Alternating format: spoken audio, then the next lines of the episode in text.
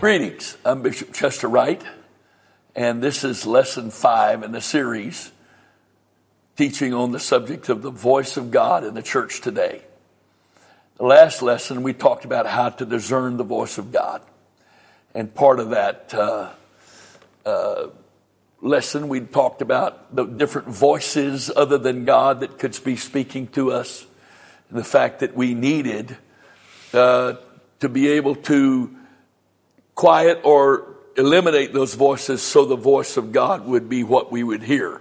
God is not going to speak louder so he can speak over the voices that we are allowing uh, access to us and even uh, residence in us, whether it's our flesh, our will, uh, society, the world, uh, even family, or the devil, or whoever. He is not going to speak over those voices. If I want to hear the voice of God, they've got to be quiet.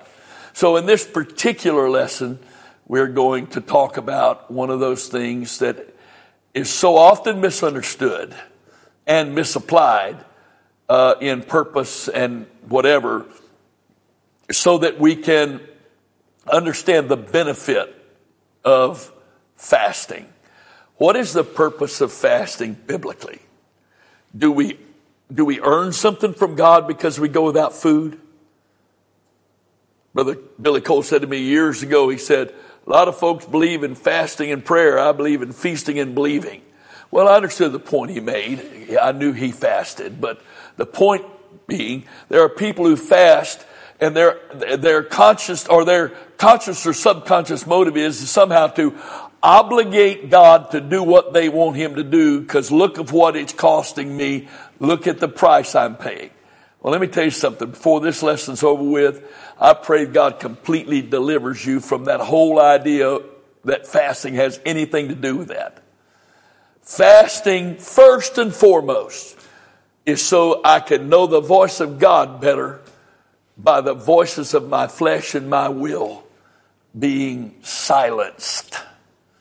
And you can't do that sometimes in, a, in missing a meal every day, uh, I mean, a meal every uh, one day a week. Uh, those kind of fasts may be good for maintenance purposes. But when you're really needing to hear the voice of God, because faith comes by hearing, hearing by the word of God, the rhema of God, the voice of God, and you can't hear all of that, then you need to be able, as Jesus said, to fast and pray. These things cometh about by prayer and fasting. He did not mean that by fasting and prayer I somehow was going to move into this super spiritual realm. God have mercy on us. That we're going to move into this super spiritual realm where I move ahead of everybody that doesn't fast. Uh, so I can hear the voice of God and things are going to happen because I fasted. I prayed. No, no, that is not it. That is not it. That's not the purpose of fasting. It's not the purpose, it's not the purpose of fasting. Because when the disciples couldn't cast out the young man's, the demons, and the father said, brought the boy to Jesus, said, your disciples couldn't cast them out. And he said, well, these things, these can only come out by prayer and fasting. What he meant was that for my faith to work, if I've got too many voices in there that's hindering my, my ability to hear the voice of God, and even if I hear the voice of God, but my mind is divided, then my faith's not going to work. So I, fasting doesn't change God. It doesn't affect God. Fasting changes me. And how does it change me? It quiets those things in me by the grace of God that is competing with the voice of God in my life. And scripturally, there is no other purpose for fasting. Oh, we need to fast for discipline. Yeah, yeah, okay. So you pray for discipline, fast for discipline while I walk in the Spirit. No problem. And if the Lord wants me to miss a meal, I'll miss every meal He tells me to miss because if He tells me, He's going to empower me to do it and I'm going to go forward with it because He knows that my ability to hear His voice needs to be tweaked, not affecting His voice, but affecting all those things that I may have subtly allowed, subtly allowed, subconsciously, without making a conscious decision. I let them creep up on me and didn't wasn't aware consciously of them and didn't do anything about them. So, we're going to talk about fasting, what fasting does as far as our ability to hear the voice of God. Jesus fasted. Nothing else needs to be said to prove its legitimate and its value. Lesson over. No, no, no, no. But technically we could. If Jesus fasted, we all need to fast. But why did Jesus fast? Was he trying to obligate the Father? Was he trying to get more spiritual? Is that why he fasted? no. No. And we fast for, we're supposed to fast for the same reasons he fasted. He didn't go into the wilderness to fast so he could put in 40 days and be able to brag to everybody he did a 40 day fast. Are you kidding me? He didn't even get hungry for 40 days. He fasted 40 days and afterward he was hungry. And he was tempted of the devil after the 40 days. What was he doing those 40 days? Though he were a son, yet learned he obedience to the things which he suffered. And that word suffer literally means impressions. Look it up. That's what Strong says it means. he learned obedience to what the man was experiencing the God inside of him saying. That vessel had to become yielded to the God within him. Otherwise, it wasn't human.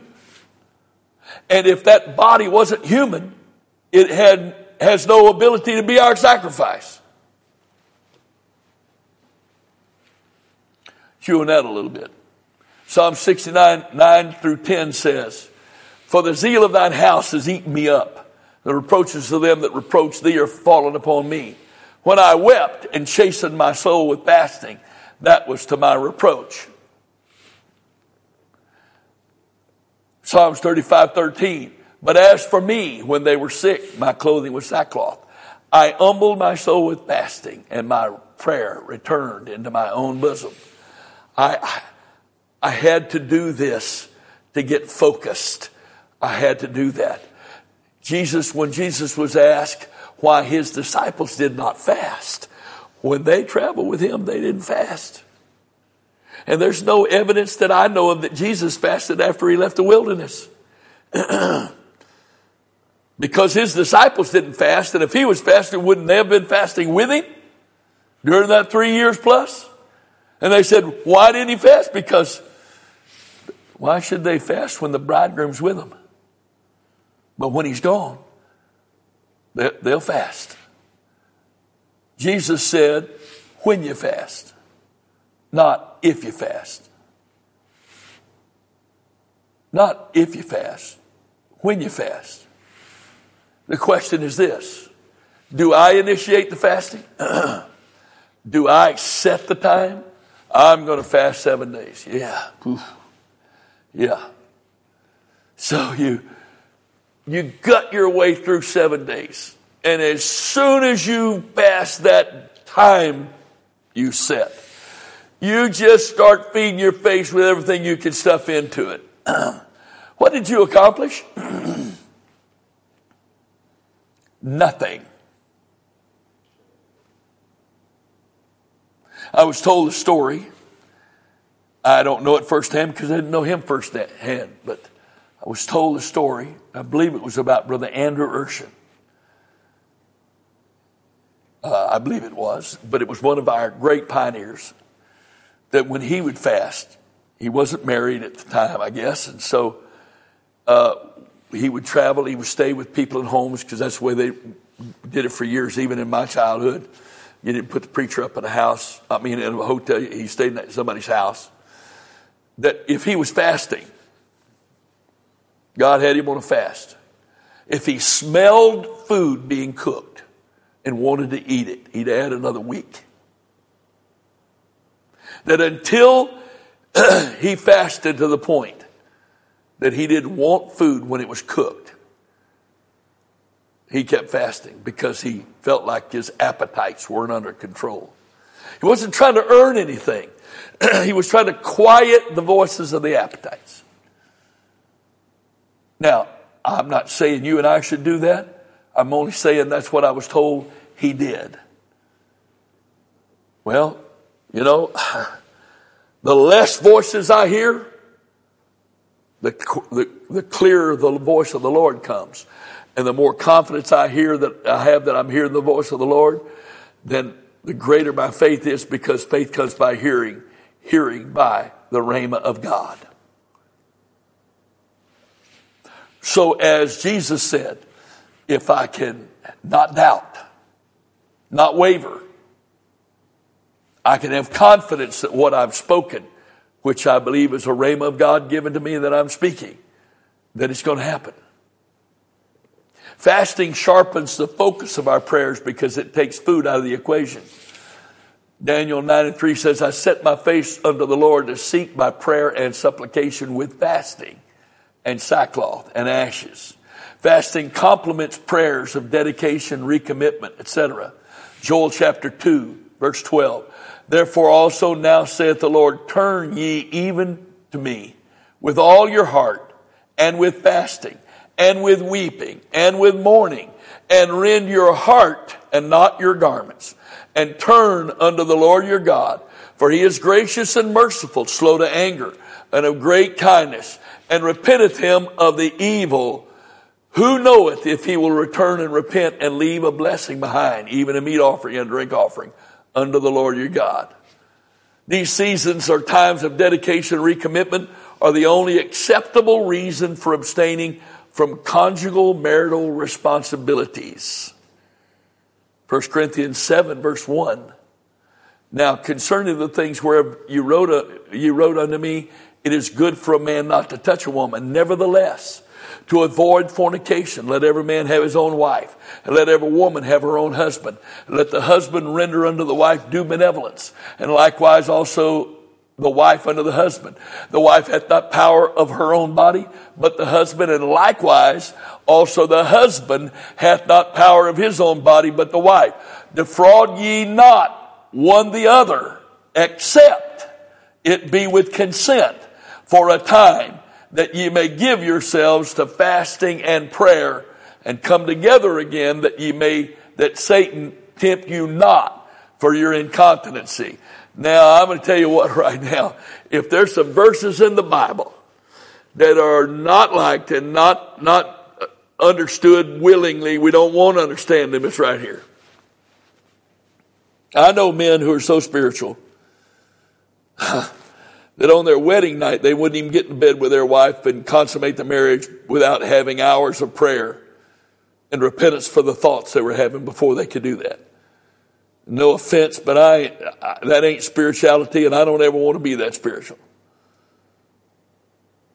He that findeth a wife findeth a good thing and obtaineth favor with the Lord.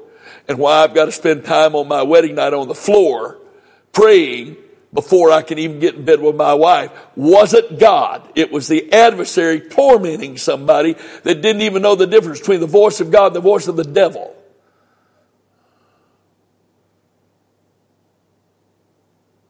But going the other way here. I have two saviors. Jesus and Alice. And I need both of them in different ways, of course, but I need them both. But the scripture says that to withhold myself from her is defrauding her. Her withholding herself from me is defrauding me because it's better to marry, than it is to burn. Well, what if you're, what if you're married and burning because the spiritual, one of the spiritual purposes of marriage is not being fulfilled. Oh, it's just carnal. It's just lust. No, it's not. It's staying saved. And if there's love and affection that goes along with it on top of that, all the better. But God gave us needs and He created us with needs. And if those needs aren't met, we end up being tempted, lest Satan tempt you for your incontinency. So if you're going to fast and you're quieting down the voices that are in, hindering your ability to hear the voice of God, that's one voice that's got to be quieted. And it's not, if you're going to quiet it through fasting, that means you don't participate during fasting. But you only have a right to fast and abstain from one another if it's by consent. I think I'm going to fast for the next hundred years. And your wife says, no, I don't think you are. Oh, but God says, no. God may have said it, but he gave me the right to, to say, no way, not happening. Okay, not a hundred years. How about a hundred hours? How about one hour? If it's fasting, and we come up with all kind of different ways to fast. God bless it. I've tried them all. I can't do this and accomplish the purpose of fasting when it requires this if this, doing this, allows the voice to continue to confuse and cloud the voice of God. Whatever voice that is. So if I'm trying to, and if God says do it that way, Daniel fast or whatever, Daniel did it, okay, whatever, great. You know, we've done media fast, technology fast. Well, I, there's something valid about that for sure. Because for some of some, technology, they're more faithful to their technology than they are their mate. It's easy to do if you're not careful. And you can be doing good stuff on the internet, not bad stuff. And get so caught up in it, you neglect your spouse. And if I'm going to fast, I might need to just as much fast from the media as I do from being my being conjugally involved with my wife or with your husband. But the bottom line here that says this it can only be with consent. And if God spoke to you to fast, and your fast is including abstaining from marital intimacy, if your wife doesn't agree or your husband doesn't agree, uh, God's going to, God, God is going to respect the word of your husband or your wife. Because let me tell you something, in 50 years of, almost 50 years, well, over 50 years of ministry, and coming up this September of 49 years of pastoring, I have seen people, male and female, use spirituality as the excuse to deny the rights of their mate. God, God did it. Well, if it was God and your mate disagrees, then you're going to submit to the Word of God and say, okay. But if you get all huffy, but God told me, yes, and God says right here that if I don't agree, you don't do it. that makes fasting a little bit different than prayer, doesn't it? Paul declared that his ministry was marked by frequent fastings. Of course, he was single, wasn't he? But he spent much time not earning something from God, not trying to deserve something from God. We're not, uh, what is the word? Uh, oh, those who spiritually uh, believed they were earning something by the pain they inflicted on themselves. No, we're not that. Fasting is not hungering. Paul hungered and Paul fasted. Hungering is when you're you would eat but you got no food. Fasting is when you've got food but you choose not to eat. Paul went through both. And he didn't equate the two. He didn't say, Well, I don't have any food, so I guess I'll fast. No, God called it hungering. Because you can't choose not to eat when you don't have any food to eat. Next, fasting coupled with a recommitted prayer takes the one who is dedicating to a new level of faith. How? Because fasting helps to quiet the voice of flesh and human will, thus enabling the conduit to hear the voice of God more clearly. Now, uh, you're taken to the new level of faith not because you missed meals. You're taken to the new level of faith because you're more tuned into the voice of the Spirit. And it's the voice of the Spirit speaking to us that brings faith about. That's so important to get. Because here's the problem if you are fasting without praying, you are dieting. That's it. I hope you lose some weight because that's the only benefit you're getting out of it. Well, I'm fasting, but I got to work. Nah, no, I can keep myself in an attitude of prayer on my job all day long, even if people don't even know I'm praying, if I'm fasting. But prayer can be prayer without being coupled to fasting. But fasting cannot be biblical fasting that God agrees with and approves of unless it's coupled with prayer. Why? Because if the purpose of fasting is to quiet those voices of my flesh, my will, or any other thing that I've been subjected to or that I have, uh, uh, have lost some of my uh, God given strength to resist those things, whatever they are. If my purpose is to quiet those so I can hear the voice of God, then how am I going to hear the voice of God if I'm not praying? So fasting is supposed to be a partner of prayer in order to help me more clearly hear the voice of God and to become more spiritually submitted to the voice of God. So if I'm fasting, but I'm not praying, then I'm totally missing the purpose of prayer, of, excuse me, of fasting. And about the only benefit you're going to get is losing weight. Now, I don't know about you, but when I've done that, whatever weight I lost, I gained it back in a day or two because when I gutted my way through those fasts, where I wasn't really praying like I needed to, but buddy, I'm going to finish this seven days. I need to, for my own benefit, to know that I can do this. Well, I did it. And the whole time I'm thinking about how good this would taste and that would taste.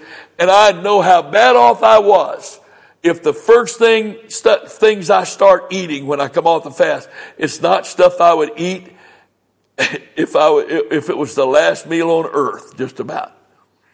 I'm suddenly eating stuff I don't even normally eat and don't really care about. But during that fast, it got to looking really, really good to me. I had that happen to me. we were doing a 40 day Daniel fast. 40 days. And uh, there were things we weren't eating and things we were eating, whatever. And I got so hungry on that fast. We were doing dairy for whatever reason. I don't remember. And it's, don't judge it. It's not your business. Whatever. You do what you do.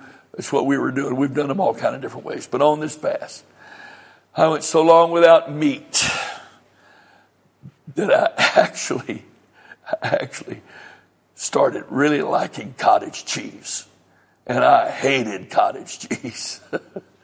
I liked it because on that fast, I began to fantasize about eating cottage cheese. And that lasted a couple of years till I came to myself and quit eating cottage cheese. All because of what I was doing. I was trying to earn something, to earn it.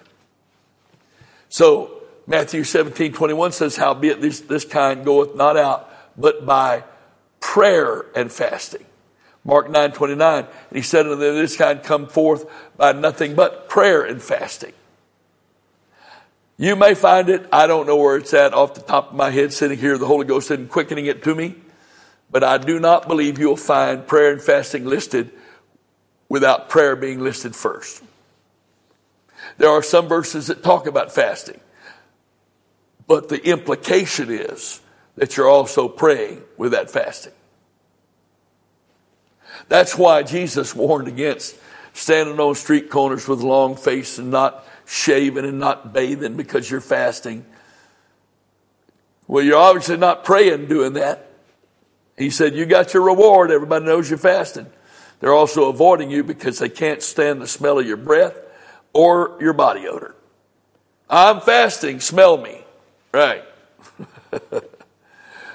Finally, our motive for fasting is extremely important to the Father. And this is going to be a little bit more involved as a part of this lesson. Please allow me to comment within the text of each of the following verses on fasting. The first 12 verses of Isaiah 58 is the fast that God accepts. Isaiah 58 1. Cry aloud, spare not, lift up thy voice like a trumpet.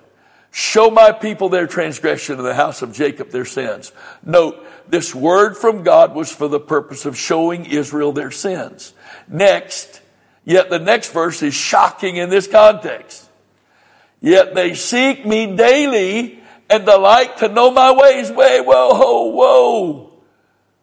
My people are transgressing, transgressing, yet they seek me daily and delight to know my ways as a nation that did righteousness and forsook the ordinance of their God. They asked me of the ordinance of justice. They delight, delight in approaching to me. What? Verse 3 will tell us whose opinion was being expressed in verse 2. It wasn't God's opinion. They considered that they sought him daily. They considered that they delighted to know his ways. They considered they were a righteous nation and that they forsook not the ordinance of their God. They considered that. But the next verse tells a story. Wherefore have we fasted, say they, and thou seest not? Wherefore have we afflicted our soul, and thou takest no knowledge? I know people that have fasted 40 days and backslid because they were sure God was going to fix this and that and the other and give them this and that and the other. And He did none of that. And they were so disillusioned after they had fasted 40 days. They just walked away. Boy, they proved really what was going on there, didn't they? I know some that didn't walk away visibly, but they backed away spiritually. Well, if this kind of commitment isn't going to get it done, I'm just going to accept normalcy like everybody else. Well, not everybody's accepting that normalcy. We're just trying to do it scripturally. Wherefore have we fasted, say they, and thou seest not? Wherefore have we afflicted our soul, thou takest no knowledge? Behold, in the day of your fast ye find pleasure and exact all your labors. They were in the business of attempting to earn something from God by what they were doing for God. This is the spirit of Cain. God rejected it the first time when it was Cain, and he's rejecting it in this text, and he's still rejecting it today. The last sentence is the revealer. They were fasting, but fully participating in the pleasures of their lives and were focused on their own labors naturally and spiritually. They were going without food and expected God to be impressed. They claimed that they were afflicting their souls.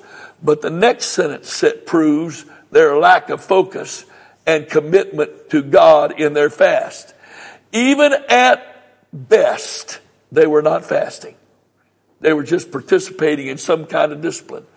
When we go without food and do all the normal things of our day, we are not fasting. Boy, is that making it difficult for some of us in this day and time. That doesn't mean you don't go to work, I guess. But as much of your normal day, you put it aside. So fasting isn't just putting aside your food it's focusing on God. Again, fasting isn't just going without food. For it to be fasting, I'm not doing those things that distract my focus from God. Why? Because I'm fasting to put away those voices that are clouding my ability to, to discern the voice of God, and I'm focusing on God and to hear His voice. Four, behold, ye fast for strife and debate, to smite with the fist of wickedness. You shall not fast as you do this day to make your voice heard on high. What?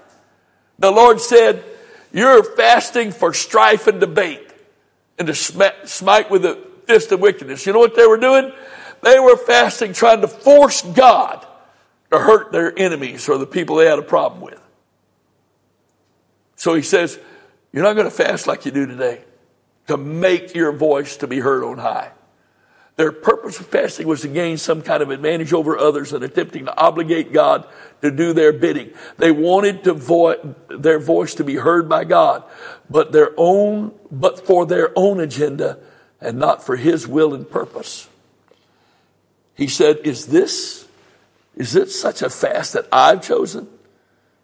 A day for a man to afflict his soul? Is it to bow down his head as a bulrush to spread sackcloth and ashes under him? Wilt thou call this a fast and an acceptable day of the Lord? Whoa, boy, does that mess up some theology right there, doesn't it? The act of fasting in no way impresses or obligates God. It does not do it. He doesn't feel sorry for us. He, he doesn't feel sorry for us. He doesn't feel sorry for us. And he's not impressed. We're not fasting for him. When the motive is to force his hand because of what we have done for him, he rejects the whole thing. The whole thing. When our motive for it is wrong, he rejects the whole thing that we do. Rather than gaining an advantage with the Lord by fasting with this motive and attitude, we actually put ourselves in a very negative light with him. He says, is not this the fast that I've chosen? To loose the bands of wickedness, to undo the heavy burdens, to let the oppressed go free, that you break every yoke. Carefully note God's desired and acceptable motive for our fastings. The fasting was for the purpose of seeing the bands of wickedness loosed from ourselves and others, to see them free. This fast to see the Word of God come to us so that we can speak and pray and, un, and heavy burdens be undone so that we can be sensitive to God, walk in His Spirit, so the oppressed can be set free, and that every yoke could be broken off those who are bound. Carefully note God's desired and acceptable motive for our fasting, especially in the light of this subject matter of this lesson series. The Lord's acceptable motive for our fasting is to set the captive free from everything that is binding and hindering him. That fast the Lord both honors and responds to. Previously in this section, we noted Jesus' instruction to his disciples about their failure to cast the demons out of the Father's Son that was brought to them. He said, These come out by prayer and fasting. This is God's chosen fast. Jesus talked about a fast that was for the purpose of being able to hear the voice of God and speak the word of God without doubt, without wavering, so that child could be set free. In other words, we are to fast to give, not fast to get for ourselves. We are to fast to be conduits. We are not to fast to be better containers. Verse 7 is it not to deal thy bread to the hungry, that thou bring the poor that are cast out to thy house? And when thou seest the naked, thou cover him, and thou, that thou hide not thyself from thine own flesh, and that thou hide not thyself from thine own flesh. Oh, God, have mercy. When we fast and we never look at ourselves, we never look at ourselves. Oh, we want to be so involved with hungering and what we're doing without and wondering if God's paying attention that we never stop long enough to look at ourselves. And while all these other things are wonderful motives, This last one is the key for all of them to come to pass. I get out the mirror of the Word of God. And while I'm fasting and focusing on the Lord's deliverance of me from me, I look at myself in the mirror of the Word and I don't hide from what I see there. The first three exhortations of this verse are encouragements to minister to the needs of others. But then the Lord concludes his corrective instructions on fasting with the revelation of the whole point of his negative statements that thou hide not thyself from thine own flesh. Tragically, for both us and those that are called to reach, that we are called to reach, so much of our spiritual activities are only for the purpose of blinding ourselves from the tr- from truly seeing ourselves. If our fasting only becomes a, another part of our self deception, we'd be better off never fasting another day the rest of our lives. This self deception of the hearers of the word who are not doers of the word. This is the spirit of religion. This is the spirit of tradition that's obligating God this is the purpose and goal of religion. This is the false and deceptive hope given to the adherents of religion. You do these things, these good works, and God's going to be obligated. The Lord is implying that if my motives and goals for my fastings were the ones with which He is interested and approved of, that our fastings would have resulted in us being personally changed and more ac- accurately and acutely aligned with His purposes and His plans dying out to ourself, our flesh, our will. More in tune with Him, His Spirit, His purpose, His plans, His kingdom, belonging to Him and no longer ourselves. And through us, He will set the captives free. Verse 8 Then shall thy light, then, then shall thy light. What a promise. What a promise if we do what we're supposed to do with the right attitude and motives that the Lord endorses and recognizes. Then shall thy light break forth as the morning, and thy help shall spring forth speedily, and thy righteousness shall go before thee. The glory of the Lord shall be thy reward. This verse introduces the change of direction in God's exhortation by commencing the itemization of the promises of God to those who fast with the motives that please Him. Listen to them. Then shalt thou call. You do, you do the fast that I've called you to do with the motives that I've called you to do it for. Do it like I'm saying to do it. Look at yourself. Let me work in you. Let me change you and, and, and, then your light's going to bring forth. And here are the promises. This is what I'm going to do when you please me. And you're not trying to earn something from me. You want to walk with me. Here it is. Then shalt thou call, and the Lord will, shall answer. Thou shalt cry, and he shall say, Here I am. If thou take away from the midst of thee the yoke, the putting forth of the finger and speaking vanity, here it is. This is repentance. Three things to repent of. The yoke we put on other people, the pointing of the finger of accusation, and self-boasting. Fasting is supposed to let me see those things in my life so that I repent of them. Here's the promise of two, commu- uh, uh of two communications between the Lord and us. But again, that commitment to us by the Lord is conditional. The last of this verse and the first portion of the next re-emphasize the Lord's expectations, the attitudes and motives for the rest, for those of us who fast. And if thou draw out thy soul to the hungry and satisfy the afflicted soul, then shall thy light arise in obscurity and thy darkness shall be at noonday. Since the Lord will be glorified in and through us by our giving ourselves through him to the captives, the lost, then the Lord will glorify us in him. Verse 11, and the Lord shall guide thee continually, shall satisfy thy soul in drought, make thy bones fat. Thou shalt be like a watered garden and like a spring of water, whose waters fail not. Note this carefully, please. One of the main reasons for the inclusion of this text is this section.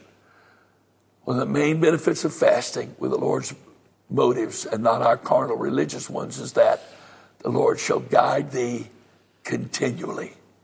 When we pray and fast in the manner with the motives that please the Lord, we are conditioned by Him to be able to receive and be faithful to His guidance. And which is hearing His voice, acknowledging it as His voice, embracing it, receiving it, believing it, and then speaking it and obeying it.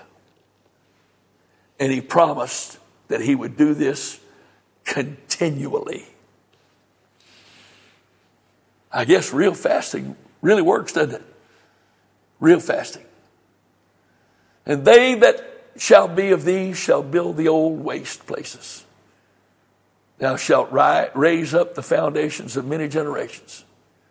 Thou shalt be called the repairer of the breach the restorer of paths to dwell in. Oh, Jesus, I want to be a part of that. I want to be a part of that. I want to be a part of that. Jesus. Those that walk with God in this manner and with His motives or motives that please Him will be the ones that are mightily used of God not because of how long they fast. In fact, when you fast in a manner that's pleasing to God, very few people will ever know that you're fasting. And you will rarely ever tell people voluntarily that you're fasting or how much time you're fasting. Because the goal isn't for people to know that you're fasting. The goal is to become what God wants you to be so you can be mightily used. I want to be in that place where the Lord will use us to raise up the foundations of many generations. To be used to raise up the foundations of many generations. I'm 73. I'm not anywhere near close to it being my time to get out of here. But I don't want to sit around and just wait for that day. Lord Jesus, in your name, somehow, use me and everyone who's listening to this to use our time wisely so that we're not only seeing ourselves saved, so that we are being used of you to establish the foundation of many generations. And whether it's natural generations or the multiplied, advanced, rapidly expanding quickly established spiritual generations that are going to happen between now and the coming of the Lord as he fulfills his promises to Abraham before the rapture. I want to be a part of that. I want to be a part of that. They shall be called the repairer of the breach, the restorer to paths to dwell in. All of this is given not based on the act of fasting, but on being a conduit of the Lord's motives and burdens, the Lord's will and His purposes, because flesh got out of the way. Because the reward, the blessing, is not how long you fast, what you didn't do and what you gave up, and how many knows about what you did. The reward is being a more neutral conduit that God can trust to do anything He wants to through and have, have absolute confidence that that conduit will not attempt to take His glory. Dear one, there is absolutely nothing that God will withhold to do through a child of God that He can have absolute certainty that that child of God as his conduit will never attempt to take his glory. I desire to be there. I, I can't tell you I'm there 100%, but I desire to be there. I want to be a conduit that he can trust that will never try to take his glory. In Jesus' name. In Jesus' name. May the grace of God come upon us and empower us to hear his voice, to obey his voice. And when he leads us into these places of dedication and consecration, not for denial of food, but denial of self, and denial of the voices that are clouding our ability to hear the voice of God, that the grace of God in Jesus' name work those things in our lives. Amen.